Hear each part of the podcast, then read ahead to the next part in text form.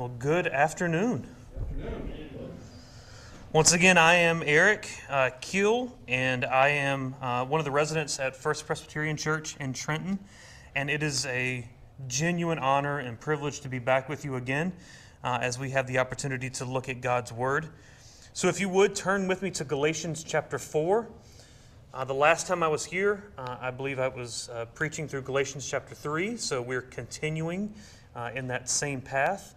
We'll be in Galatians chapter 4, and let's look together at verses 21 through the end of the chapter, verse 31. Beginning in verse 21, Paul writes this to the Galatian church Tell me, you who desire to be under the law, do you not listen to the law? For it is written that Abraham had two sons, one by a slave woman, one by a free woman.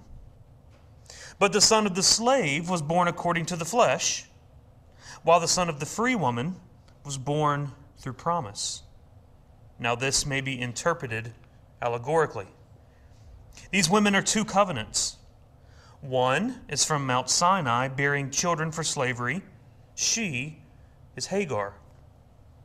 Now, Hagar is Mount Sinai in Arabia. She corresponds to the present Jerusalem, for she is in slavery with her children. But the Jerusalem above is free, and she is our mother. For it is written, Rejoice, O barren one who does not bear. Break forth and cry aloud, you who are not in labor. For the children of the desolate one will be more than those of the one of the one who has a husband. Now you, brothers, like Isaac, are children of promise. But just as at that time he who was born according to the flesh persecuted him who was born according to the Spirit, so also it is now. But what does the Scripture say? Cast out the slave woman and her son, for the son of the slave woman shall not inherit with the son of the free woman. So, brothers, we are not children of the slave, but of the free woman. Shall we go to the Lord in prayer as we look at this text? Our gracious and heavenly Father, when we look at a text like this, it is easy to become discouraged and to uh, look over it to maybe some easier passages. But we are encouraged today because the same Holy Spirit that wrote this 2,000 years ago is the whole, same Holy Spirit that resides in us today. And Father, I pray that you would speak through your word today to those in the pew, to me standing up here, to anyone who is watching through Zoom, to anyone who would hear this after today. Father, we pray that you would be glorified through your word, that we would be edified as a people, and that we would be drawn closer together and closer to your Son, Jesus. May we look more like Jesus when we left than when we walked in. We pray these things in Jesus' name. Amen. So, the last time that I was with you, uh, it was the beginning of December, and I spent time telling you how much I enjoy Christmas, that it's my favorite holiday. I know that we're a little over a month removed from Christmas, uh, but, but my brain is still there. And so, if you'll bear with me, uh, as we think through this passage, I think it'll be helpful if we take our minds back to Christmas and something that, whether it's every Christmas or a few Christmases, we all come in contact with. And it's the story of a Christmas carol, the story of Ebenezer Scrooge. And so, if you're not familiar with that story, A Christmas Carol is a play about a mean, selfish, self centered old man named Ebenezer Scrooge, and he hates Christmas. I would not get along with him. One cold Christmas Eve, Scrooge is unkind to the people who work for him, and he refuses to give them charity. And then he's rude to his nephew who invites him over to spend Christmas Day with him. When Scrooge gets home, he's visited by the ghost of his old business partner, Jacob Marley, who tells him he's going to be visited by three more ghosts the ghost of Christmas past, the ghost of Christmas present, and the ghost of Christmas future. The ghost of Christmas past shows up and takes Scrooge on a journey through Christmases from his past. He takes him to see him as an unhappy child and how he was a young man more in love with money than he was with his own fiancee. Then the ghost of Christmas present shows up, and he takes Scrooge to his clerk, Bob Cratchit's family. And at Bob Cratchit's house, Scrooge sees Tiny Tim, who is very ill, but full of life and full of joy and full of Christmas spirit. And then he takes him to his nephew, Fred's Christmas celebrations, which he had been invited to but had refused to go to. Then the ghost of Christmas future shows up and terrifies Scrooge by showing him visions of his own death. The ghost's journey through time teaches Scrooge the error of his ways. And when he wakes up on Christmas Day, he's full of excitement, he's full of joy, and he buys the biggest turkey in the shop and he gives it to the Cratchit family before he goes off and spends time with his nephew and their family. Now, just as Scrooge is given a vision into the past and the present and the future, to see the end result or the end direction of his life, I think that our text does the same thing. It looks to the past, it looks to the present, and it looks to the future to see the end result or the direction that the Galatian church is headed. So, where we find ourselves in Galatians chapter 4, Paul is just continuing his argumentation. The whole argument of the book of Galatians is that salvation is by grace alone, through faith alone. You cannot find salvation in any commandment that, that you can keep. It's not in your own doing, it's not in your own works. Though the law was good, though the law was given by God, you cannot find salvation by means of the law. And Paul, each, each section of uh, chapters 2, chapter 3, chapter 4, is just doing illustration after illustration after illustration to show you can't have salvation in the law, it's only through Christ. And he's telling them that the Galatians don't need to go back to a yoke of slavery. Rather, they should live as children of God. He's used that phrase. He tells them that they should live as adopted sons of God. We see that at the beginning of chapter 4. He says that they should live in this freedom that was purchased by Christ on the cross. And here, Paul continues his assault on those who want to live a life of spiritual slavery. And just as a Christmas carol compares two versions of Scrooge, the selfish and mean man who is headed for death, over against the generous and joyous Scrooge who's full of life and joy and purpose for living. Paul's going to recount the history of Abraham and Sarah to show two parallel stories, but stories that have drastically different endings. And so Paul begins his story in verse 21 where he says, Tell me, you who desire to be under the law, do you not listen to the law? For it is written that Abraham had two sons, one by a slave woman and one by a free woman. But the son of the slave woman was born according to the flesh, while the son of the free woman was born through promise. Now, this may be interpreted allegorically. See, Paul goes back, and we, we had it read to us earlier, a, a portion of the story. Paul goes back to the story that these people would have been familiar with from Genesis about chapter 15 through chapter 21, where God comes to Abraham when he's about 75 years old and he promises him a son. He tells him that he'll have a son by his wife Sarah, who also is far beyond childbearing years. And through this son, or through this seed, many nations will be blessed. All the nations of the world will be blessed. And the number that will come from this seed will be more than the sand on the seashore, more than the stars in the sky. Sarah thought this was ridiculous and she laughed. And in Hebrew, to laugh is the word Isaac. Nevertheless, they took God at his word and they waited for a week, two weeks, a month, two months, three months, six months, a year, two years, ten years. Ten years and no son, no fulfillment of this promise that God had made to Abraham. And so Sarah, in her doubt and her frustration, she concocted a plan to give Abraham a son. She would give her servant Hagar to Abraham as a wife. And so Abraham took Hagar, and she bore him a son, and they called him Ishmael. Ishmael was born according to the flesh.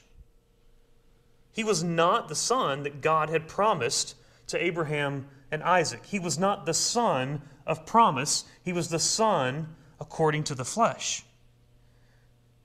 He was the result of Abraham and Sarah not believing the promise of God. He was the result of Abraham and Sarah's own efforts to bring about the promise of God by their own efforts, by their own doing. Another 15 years pass before God comes again to Abraham and repeats this promise to him that one day Sarah will bear a son. And she does indeed bear a son, and she calls him Isaac. Isaac is the son of promise.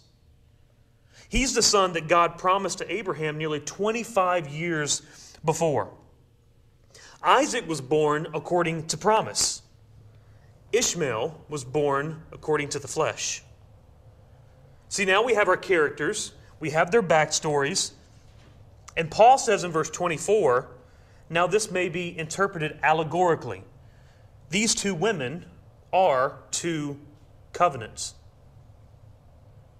Now, for the sake of our time this evening, I'll define a covenant this way A covenant is a bond or an agreement administered by God which bears upon or structures or frames a person's life until they die. So it's a, an agreement administered by God which bears upon someone's life until they die.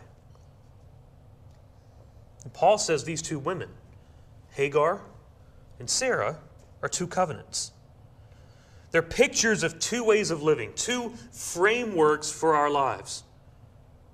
And in the manner of a Christmas carol, and in the manner of Paul's argumentation, let's, let's follow the, the past and the present and the future of both of these children, born to the slave woman and the one to the free woman, to see where this ends up. First, let's look to the past. Paul says in verse 24, speaking of the children of the flesh, he says, One is from Mount Sinai, bearing children for slavery. She is Hagar. See, Paul first looks at those who would desire to live under the law. And he looks back and says, This was your life. That was your life. Remember, Paul says in the opening text in verse 21 Tell me, you who desire to live under the law, do you even listen to the law? Paul's saying, Let's walk this out. Let's run this play and see how it has worked out for you in the past.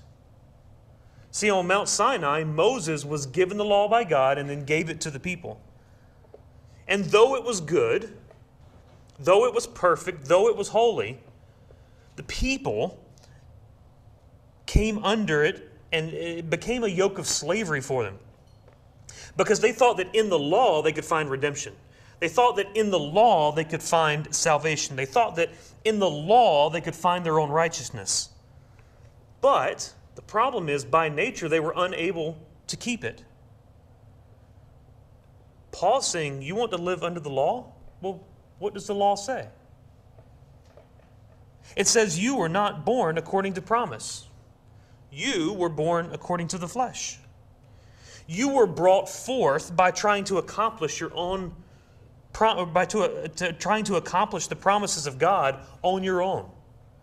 You are the result of trying to live for God without God. You're trying to live for God in your own works, in your flesh. It's void of any relation to the Spirit. But over against the children born according to the flesh, Paul also, in the past, contrasts the children born through promise. Look at verse 27.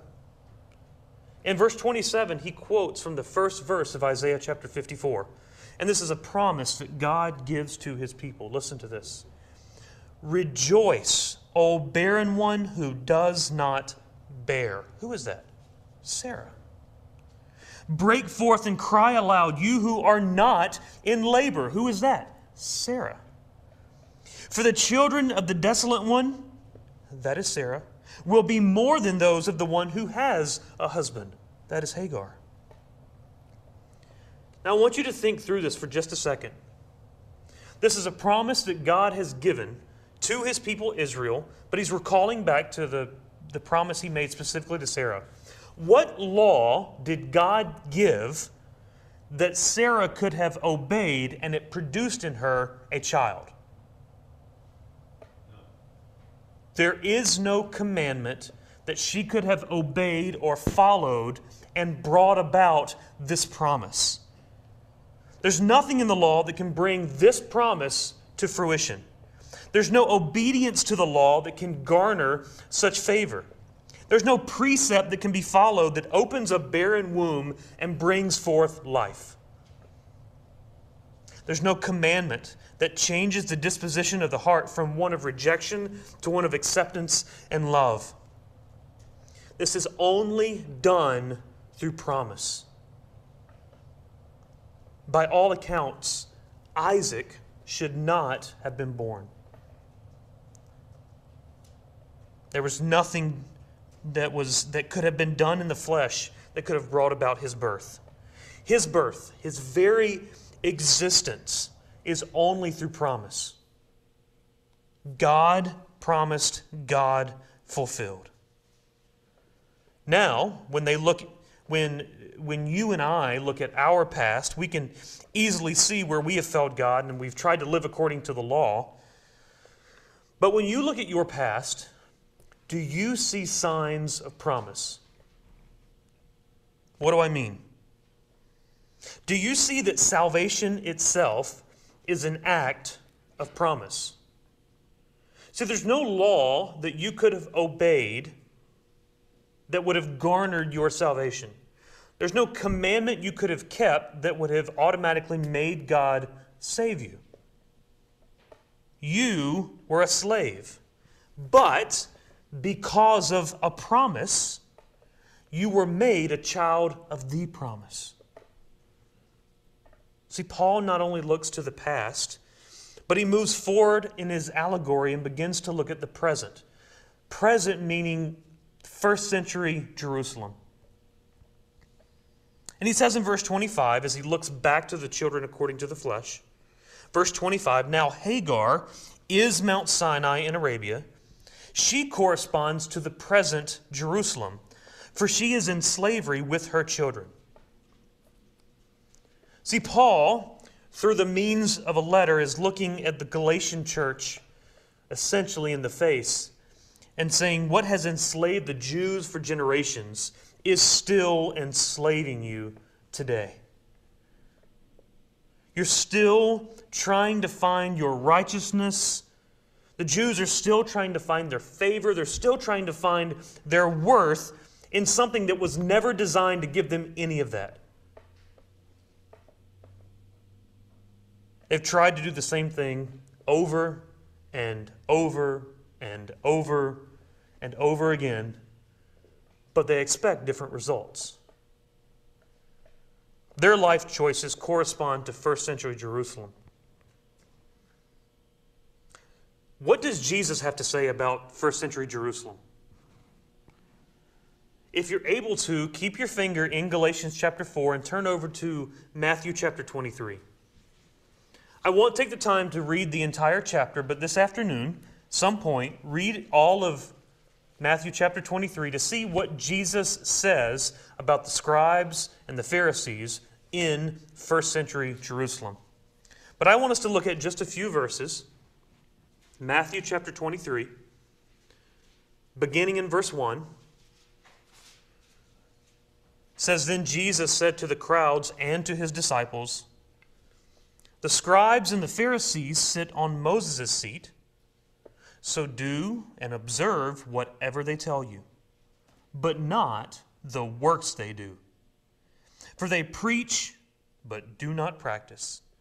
They tie up heavy burdens hard to bear and lay them on people's shoulders. But they themselves are not willing to move them with their finger. Look at verse 13.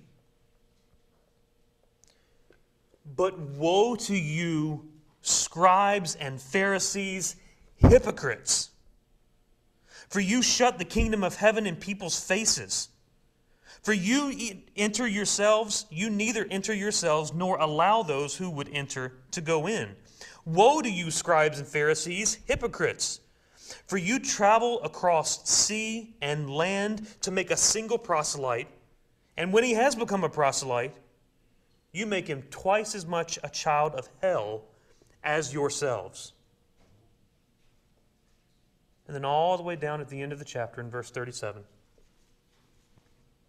Jesus sums up his thoughts about first century Jerusalem, the scribes, the Pharisees, those who continue to try who try to find their salvation, their worth, their righteousness in obedience to the law.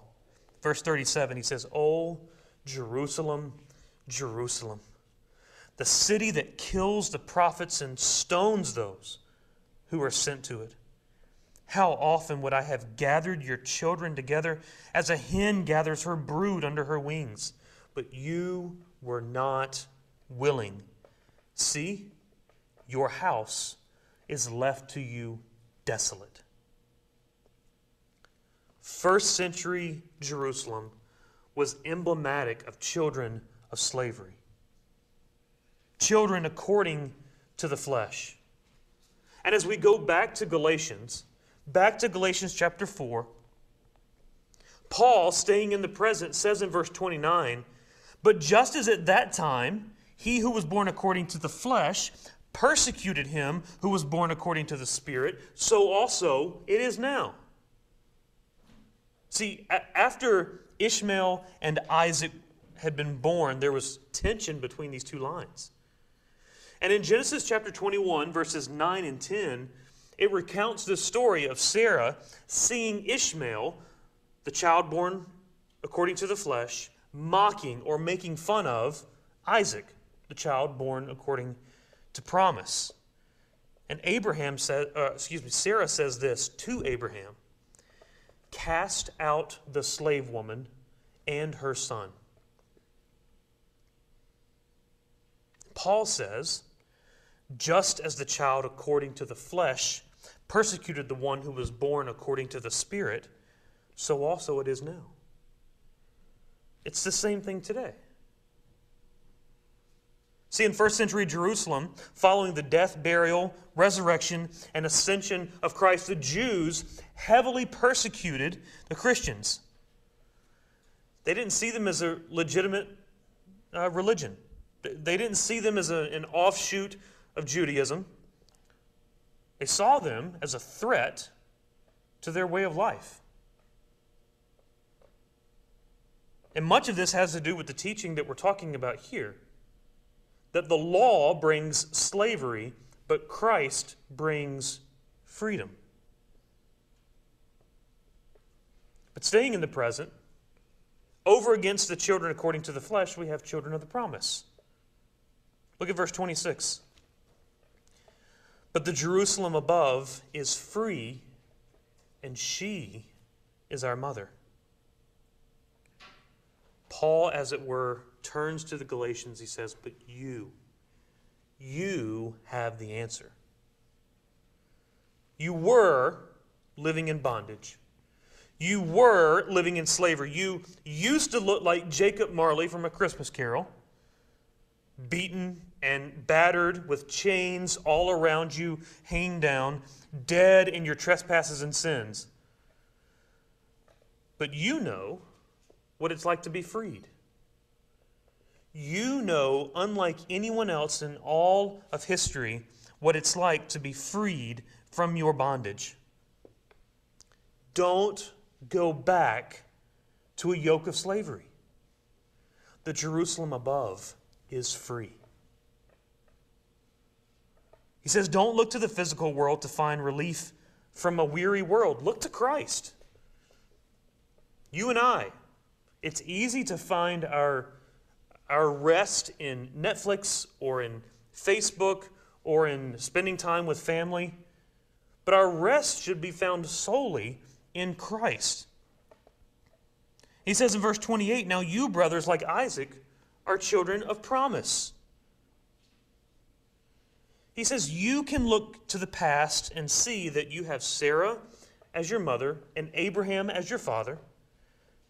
But in the present, you can look and see that God is your father and the church is your mother. See, your identity is not found in your fleshly relationships. Your identity is found in your spiritual realities. Though you were born children according to the flesh, you have been reborn. You have been born again as a child of promise. That's the reality of the Galatian church. But what about you? See, you're not just a part of Stonebridge EPC. You are a part of a free Jerusalem. You are a part of the church universal. The church that spans time and space. The church that will never be defeated. And about that which Christ declares the gates of hell will never prevail against her. This is your reality. You, brothers, like Isaac, are children of promise. And Paul finally brings this allegory to a close. Look in verse 30, where he looks to the future. He says, But what do the scriptures say? Cast out the slave woman and her son, for the son of the slave woman shall not inherit with the son of the free woman.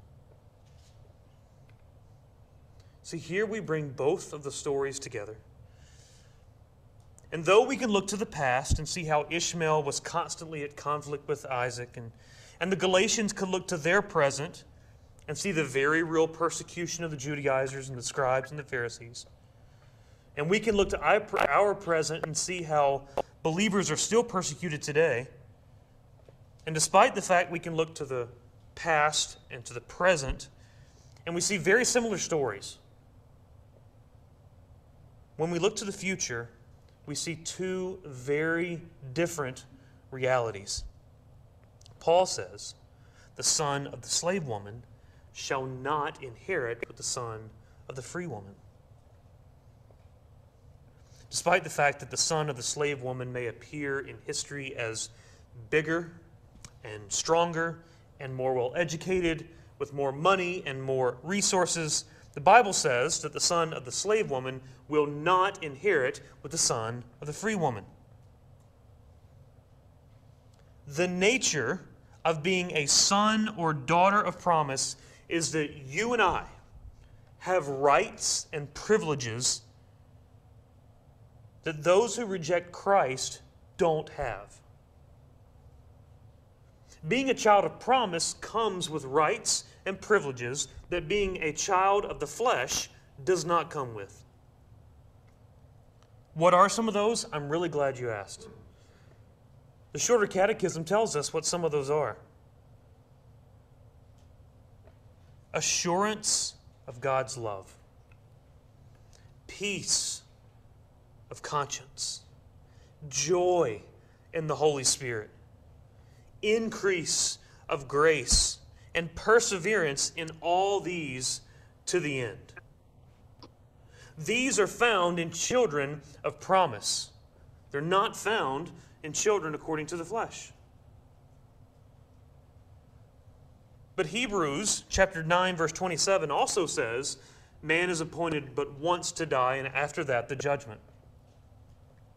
And yet, the son of the free woman receives even more benefits, an inheritance, if you will, at death. The shorter catechism continues. In death, these are some of the benefits that we receive. Our souls are made perfect in holiness. We pass immediately into glory. At the resurrection, we will receive new bodies. We will be raised up in glory we will be openly acknowledged and we will be openly acquitted on the day of judgment. And we will truly enjoy God for all eternity. That is our inheritance. But the son of the slave woman, for the one who rejects Christ, they will be cast out there will be no relief from the weight of the law. There will be no second chance. Jesus in Matthew 25, at the end, speaking of those who reject him, says this, and these will go away into eternal punishment, but the righteous into eternal life. See, Paul ends this reminder in verse 31. He says, So, brothers, we are not children of the slave, but of the free woman. Paul's talking to believers, those who have been justified, those who have been adopted, those who are born according to promise. So the question is are you living as a child of the slave woman or as a child of the free woman? Are you who have been justified by God, adopted into the family of God, are you trying to go back to a yoke of slavery? Listen to the words of Paul. We are not children of the slave, but of the free woman. Therefore, live as children of the free woman. Would you pray with me?